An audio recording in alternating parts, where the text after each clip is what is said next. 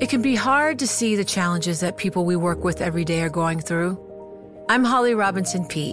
Join us on The Visibility Gap, a new podcast presented by Cigna Healthcare. Download it wherever you get your podcasts. The countdown has begun. From May fourteenth to sixteenth, a thousand global leaders will gather in Doha for the Qatar Economic Forum, powered by Bloomberg. Join heads of state, influential ministers, and leading C E Os to make new connections, gain unique insights, and uncover valuable opportunities in one of the world's most rapidly rising regions. Request your invite for this exclusive event at Qatar Economic Forum dot com.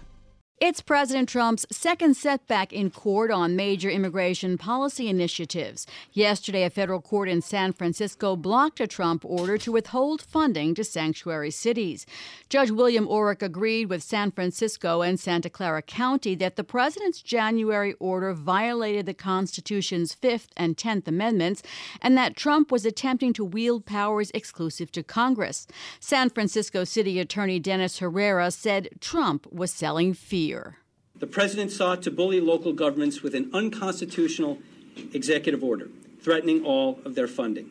He sought to coerce local governments into holding people in jail beyond their release, release date. Trump responded to the order, as he has before, by criticizing the judge. This morning he tweeted, "First, the Ninth Circuit rules against the ban, and now it hits again on sanctuary cities.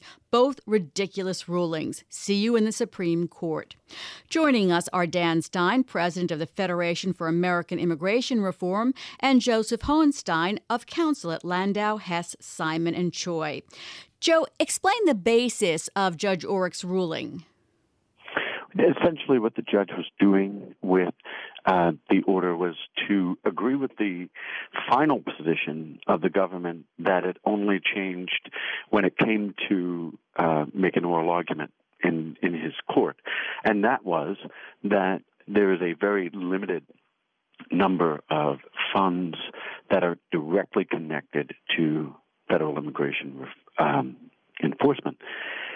And those are the funds that the federal government can tell states or municipalities, well, we're controlling these if you have particular immigration policies.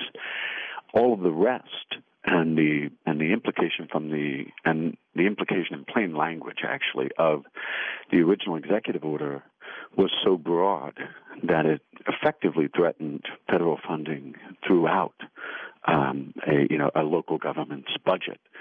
And um, that's what the judge struck down. He said you can't you can't connect an immigration policy to you know, how many uh, police officers the federal government is going to you know help to fund, or, or law enforcement funding, or housing funding, or education funding.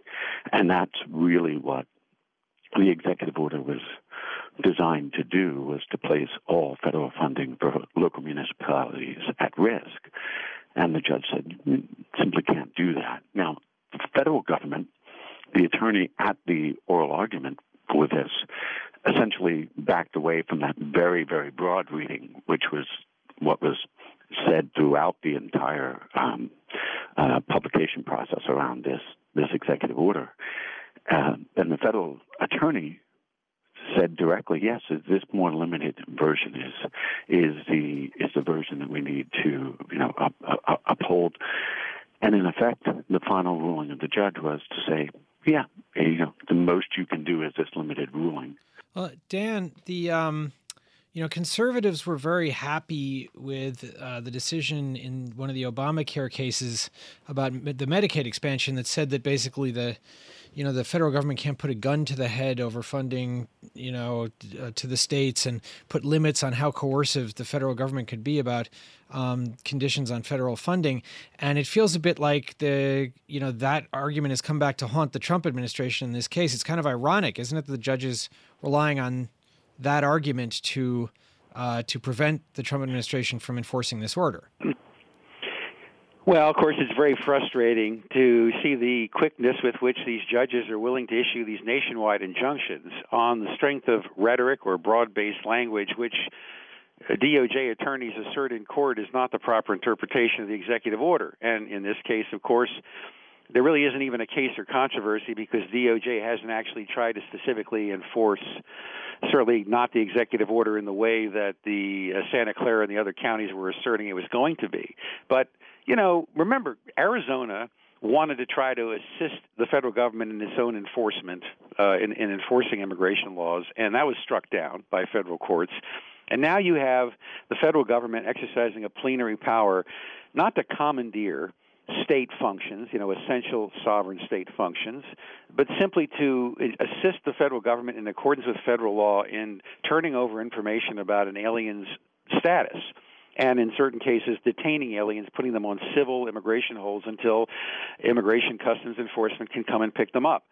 And, you know, none of the, you know, to some extent, the judge just kind of got way ahead of himself by saying, okay, I'm going to enjoin something that the Trump administration wasn't even planning to do. And, and it has enormous political implications because of the way the media support it.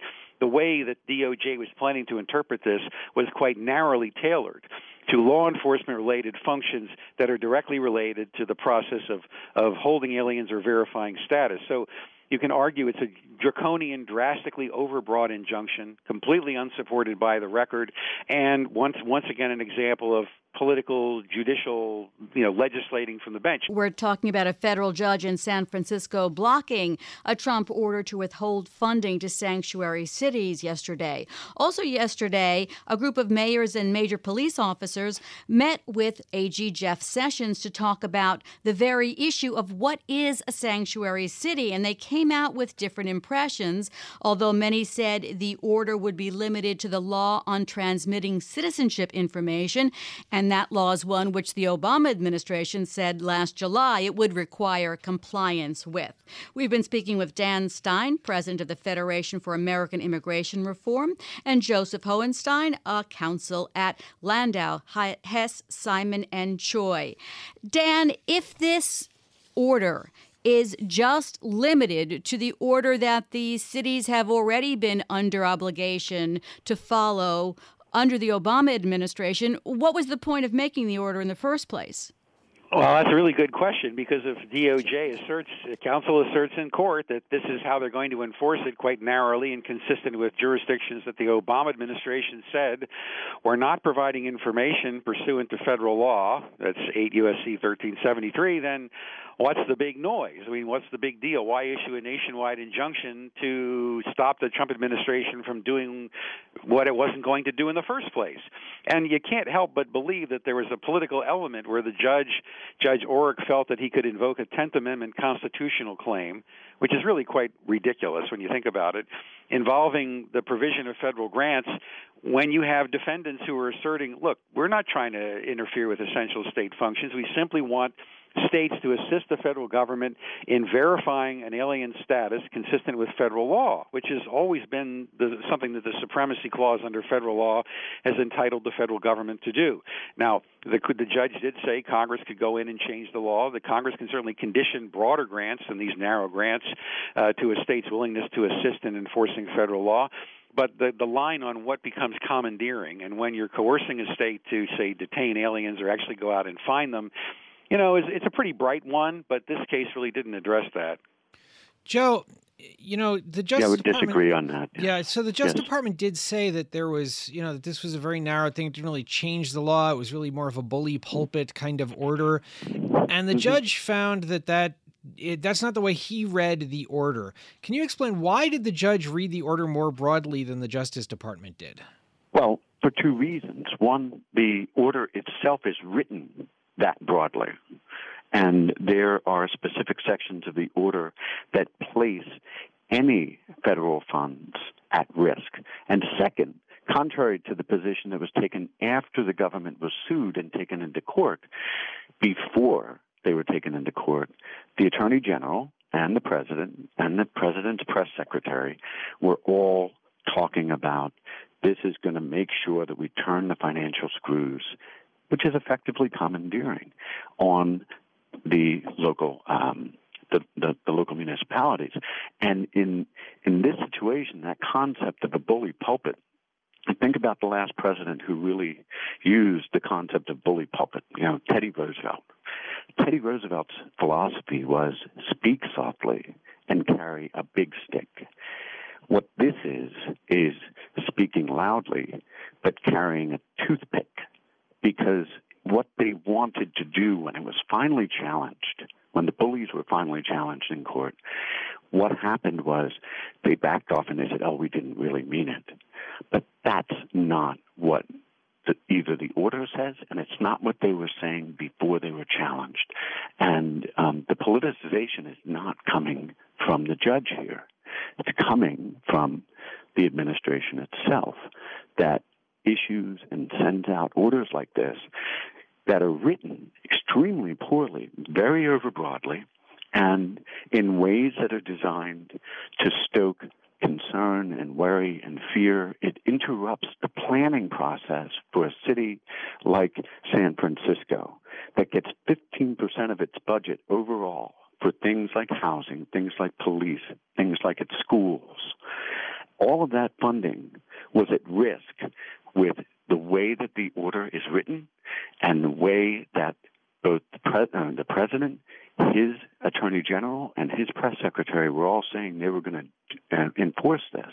Dan, do you, Dan, do you agree that President Trump made a great deal of the signing of this order, and it was televised, and he said this is going to help with uh, immigration reform? And if it's the same as what Obama was doing, why make a big deal about it on his part? Well, again, that there, you know, there are traditionally rules of, of construction as well as rules regarding standing and rightness for when a judge is actually supposed to decide whether a, def- a plaintiff has injury in fact. And at this point, until you actually see how the executive order is going to be enforced, until General Sessions actually seeks to withdraw grant money or condition spending and, and specifically seeks to enforce it, it's hard to understand why the judge would have even proceeded to try to interpret the executive order. And if you allow the judge to start taking in to account, again, we see campaign statements and campaign rhetoric being used by judges to go ahead and try to interpret executive orders, however, in, in, you know, in, imprecisely they may have been drafted. Well, there's no end to the kind of pernicious political nature of that kind of legal interpretation. Political campaigns are, by definition, uh, raucous, uh, you know, loud, uh, imprecise uh, debates, and they're not. They, they shouldn't take the place in a courtroom for precise statutory construction, the rules of statutory construction, as well as Article three standing. In this case, the, nobody had tried to take any money specifically away from these jurisdictions yet, and so even, you know, these are preliminary injunctions being issued even before. Before there's been a full briefing on the merits. I'm going to have to stop you there, Dan. We're going to continue this conversation at some point again, I'm sure. That's Dan Stein, president of the Federation for American Immigration Reform, and Joseph Hohenstein of counsel at Landau, Hess, Simon and Choi. Coming up, we are going to be going live to the White House briefing on the tax plan. And we're also going to be talking about the oversight panel saying that President Donald Trump's former National Security Advisor Michael Flynn appeared to violate federal law. I'm June Grasso with Michael Best. This is Bloomberg. The countdown has begun. From May fourteenth to sixteenth, a thousand global leaders will gather in Doha for the Qatar Economic Forum powered by Bloomberg.